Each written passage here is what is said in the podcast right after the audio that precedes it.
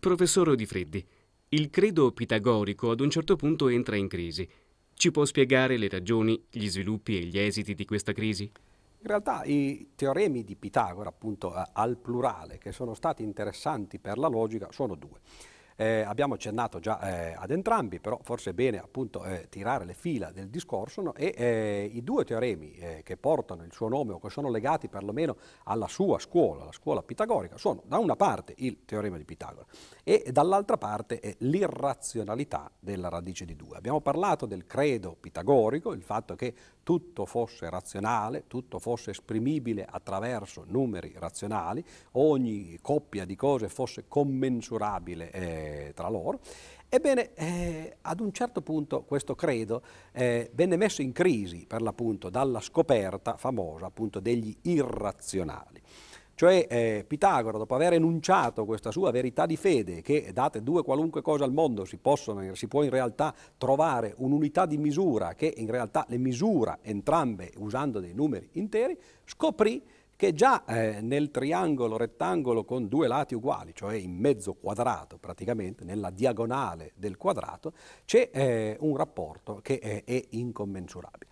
Questo eh, in realtà fu una scoperta veramente sensazionale. Se uno crede effettivamente che la ragione sia in grado di spiegare tutto ciò che succede nella natura, tutto ciò che succede nella matematica, usando come unico mezzo l'aritmetica, cioè i rapporti numerici, ecco che si trova di fronte un esempio molto semplice, la diagonale e il lato del quadrato non sono commensurabili. Cosa significa questo? Significa che se li misuriamo con una qualunque unità di misura, non è possibile che l'unità di misura stia un numero intero di volte dentro il lato e un numero intero di volte dentro la diagonale. Cioè abbiamo due grandezze, la diagonale e il lato del quadrato, e queste due grandezze non possono essere misurate in maniera intera con una stessa unità di misura.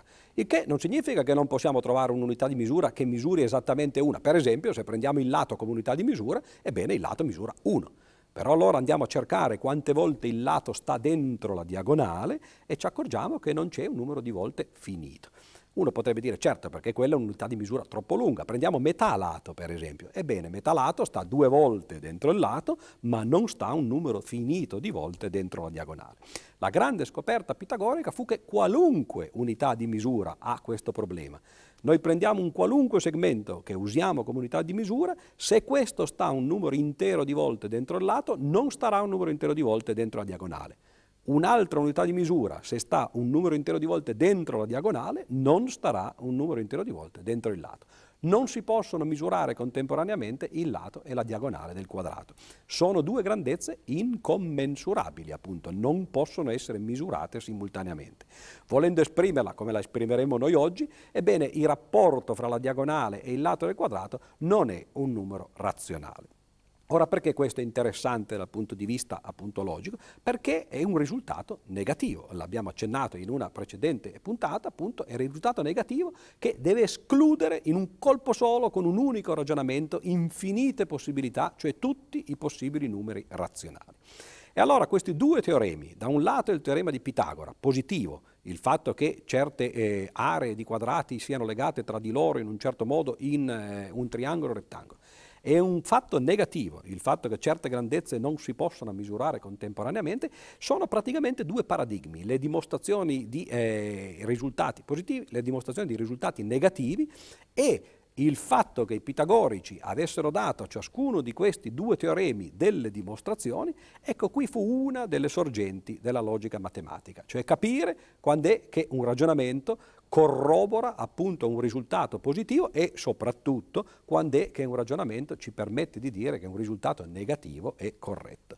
E isolare le leggi che stanno dietro a queste dimostrazioni, in particolare il processo di dimostrazione per assurdo dell'irrazionalità della radice di 2, questo fu uno dei primi passi, dei primi vagiti, diciamo così, no, di questa creaturina no, che poi diventerà questo eh, essere no, estremamente sviluppato che è la logica moderna. Sulla porta dell'Accademia, la scuola fondata da Platone, c'era scritto Qui non entri nessuno che non si intenda di geometria.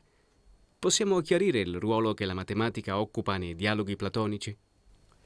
Platone praticamente è stato il primo eh, vero logico della storia, perché eh, Pitagora certamente ha posto sul tappeto i problemi, le problematiche, ma eh, non aveva, eh, per quanto ne sappiamo, perché non sappiamo in realtà nemmeno se poi Pitagora sia esistito o quali effettivamente degli episodi che vengono attribuiti alla sua vita siano reali oppure semplicemente mitologici e immaginari. Ebbene, dicevo, Platone è stato il primo che effettivamente nella storia del pensiero occidentale ha avuto coscienza di alcune delle leggi logiche fondamentali.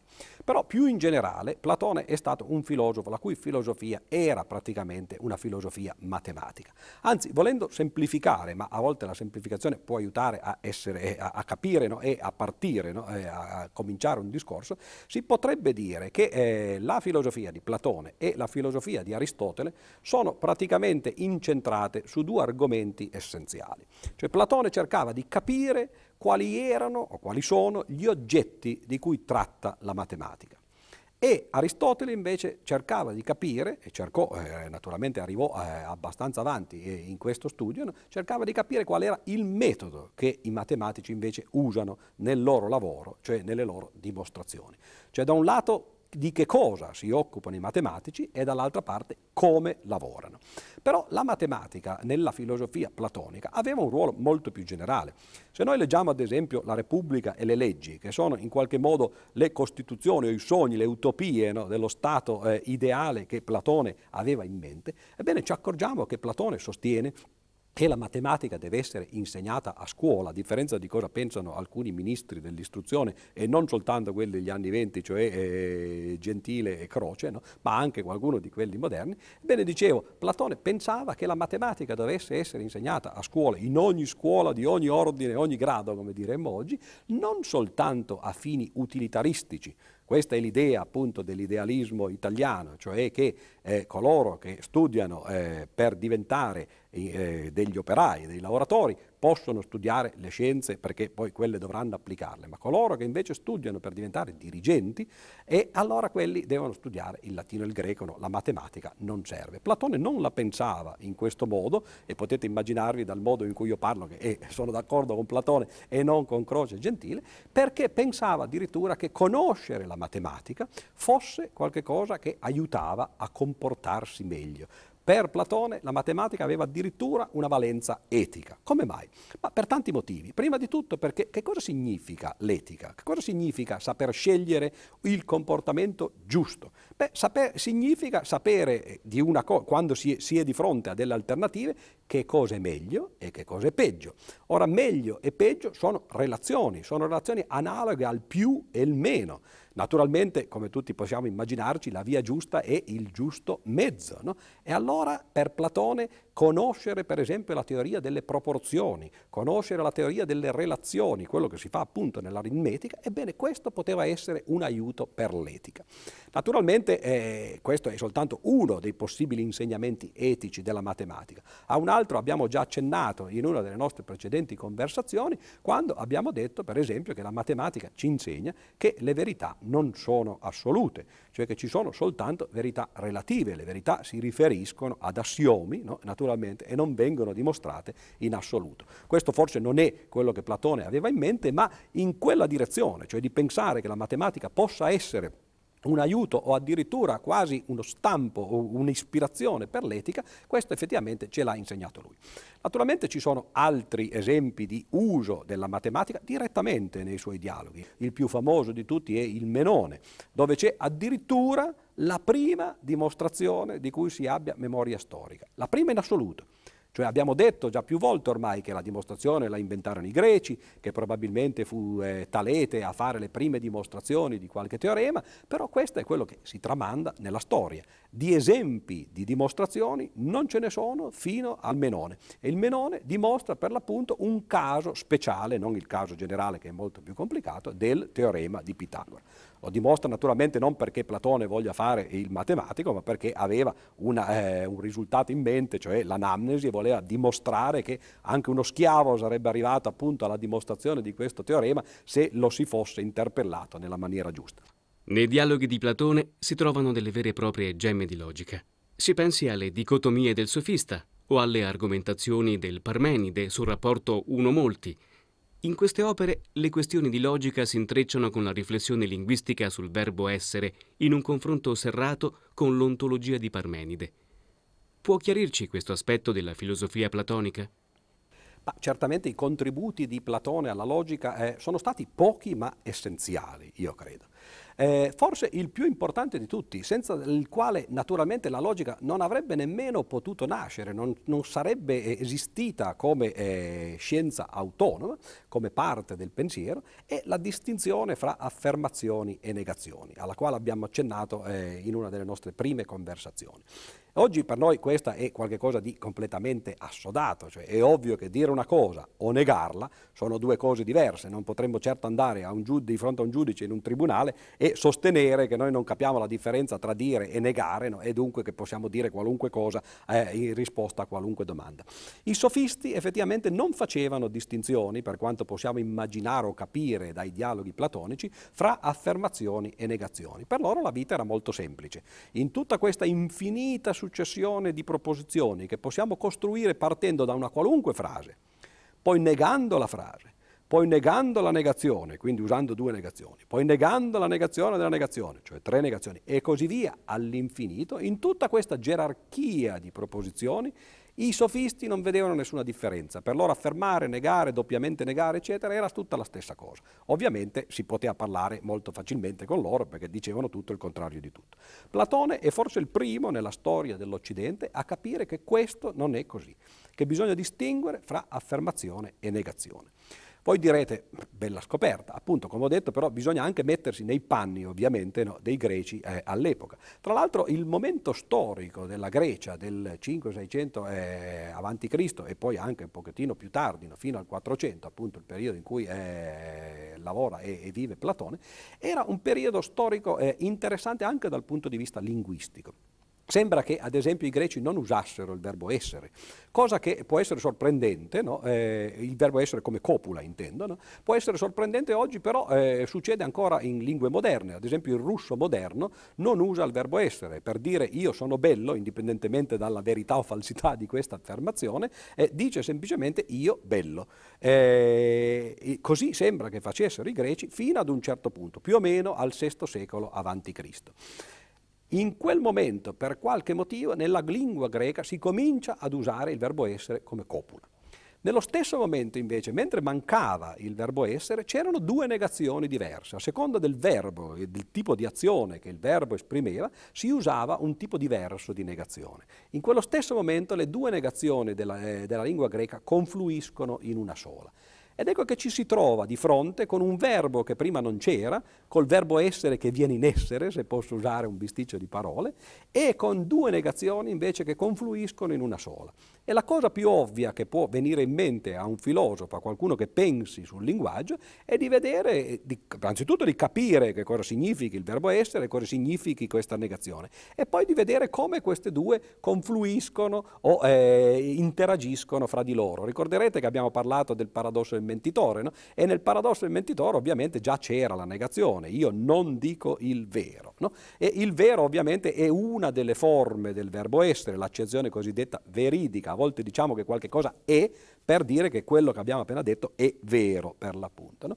E allora non stupisce che ad un certo punto nella storia qualcuno eh, di profondità di pensiero, come era Parmenide, si chieda che cosa succede quando si mettono insieme due cose di cui non si capisce tanto bene l'uso e il significato, cioè la negazione e il verbo essere. E succede che si parla del non essere. Ed ecco allora che nasce qui il primo, forse vero, eh, grande paradosso della filosofia. Il paradosso sul fatto che il non essere eh, non può esistere, perché se esistesse sarebbe appunto non essere, dunque non ci sarebbe, no? e quindi c'è questa contraddizione. Cioè l'idea di Parmenide, eh, che oggi spesse volte viene interpretata come una eh, metafisica, molto probabilmente no, era un'idea linguistica, era un tentativo appunto di capire cosa succedeva mettendo insieme negazione e verbo essere. Questa riflessione di Platone sul verbo essere lo porterà al celebre parricidio, cioè al rifiuto della concezione parmenidea dell'essere. Ci può spiegare questo passaggio importante della filosofia platonica? Platone, per l'appunto, no, è, è, uno che il verbo essere l'ha studiato a fondo e ha cominciato a capire una cosa essenziale, di nuovo, oltre a quella che abbiamo già detto, cioè la differenza fra l'affermazione e la negazione. E la seconda cosa, appunto, essenziale che Platone capisce, lo capisce eh, tardi nella sua vita, in, negli ultimi dialoghi, in particolare nel sofista, è che il verbo essere non si può usare in assoluto. Non ha senso parlare di essere in assoluto. Una frase del tipo qualche cosa è è una frase senza senso, o perlomeno, poiché di ogni cosa che esiste si può dire che è, è una cosa inutile.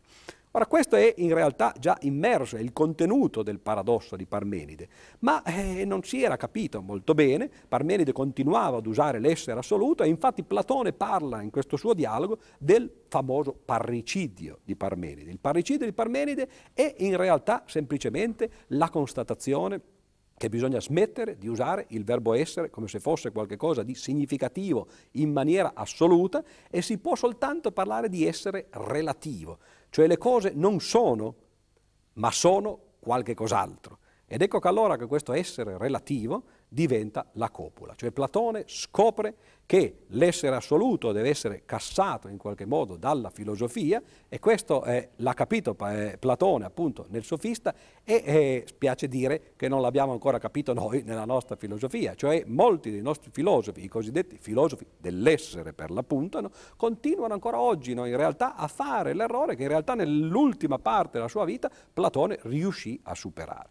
Allora, esistenza e significa semplicemente esistenza relativa e questa esistenza relativa è quella che viene espressa dalla congiunzione di un nome e di un predicato, dice appunto Platone, cioè il soggetto e il predicato. E naturalmente questa congiunzione è qualcosa che mette insieme queste due entità linguistiche e congiunzione è quello che in latino si chiama per l'appunto copula, cioè Platone scopre l'accezione copulare, se così vogliamo dire, del verbo essere.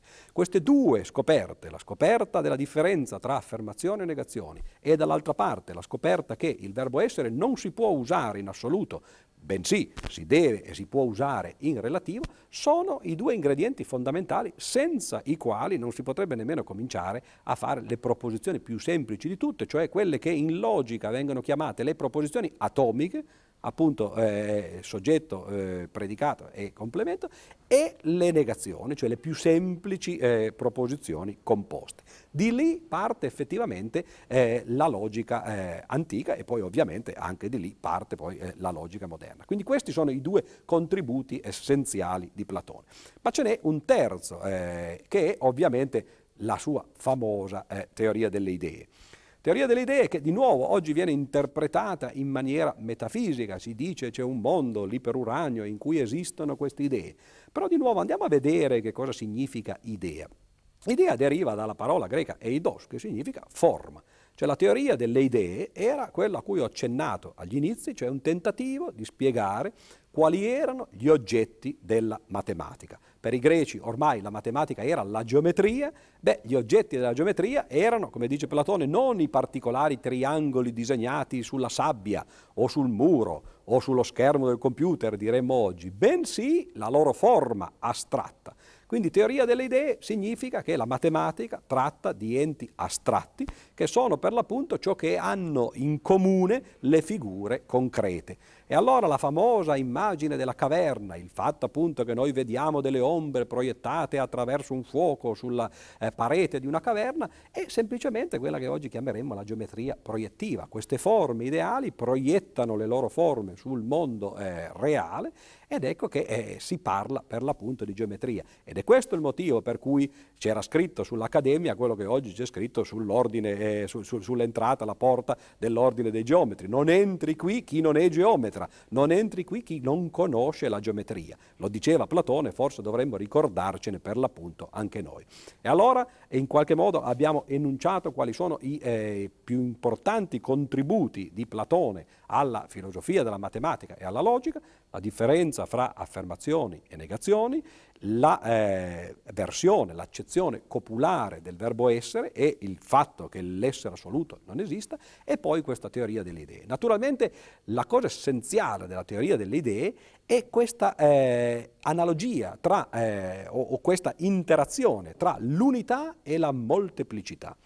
Il fatto che potrebbe essere strano pensare che di fronte a noi abbiamo un certo numero di oggetti che sono molti e sono anche uno perché in realtà costituiscono un tutto unico. Platone capì per primo che c'era una differenza fra essere elemento ed essere insieme. Questa è una differenza essenziale che ovviamente poi è diventata una metafisica nei dialoghi platonici, ma che nel tardo Ottocento divenne quella che poi oggi si chiama la teoria degli insiemi, che si basa proprio su, questa, eh, in, su questo insegnamento platonico. La differenza fra l'uno e il molti, fra l'unità e la molteplicità che oggi i matematici esprimono con parole diverse, cioè la differenza fra insiemi e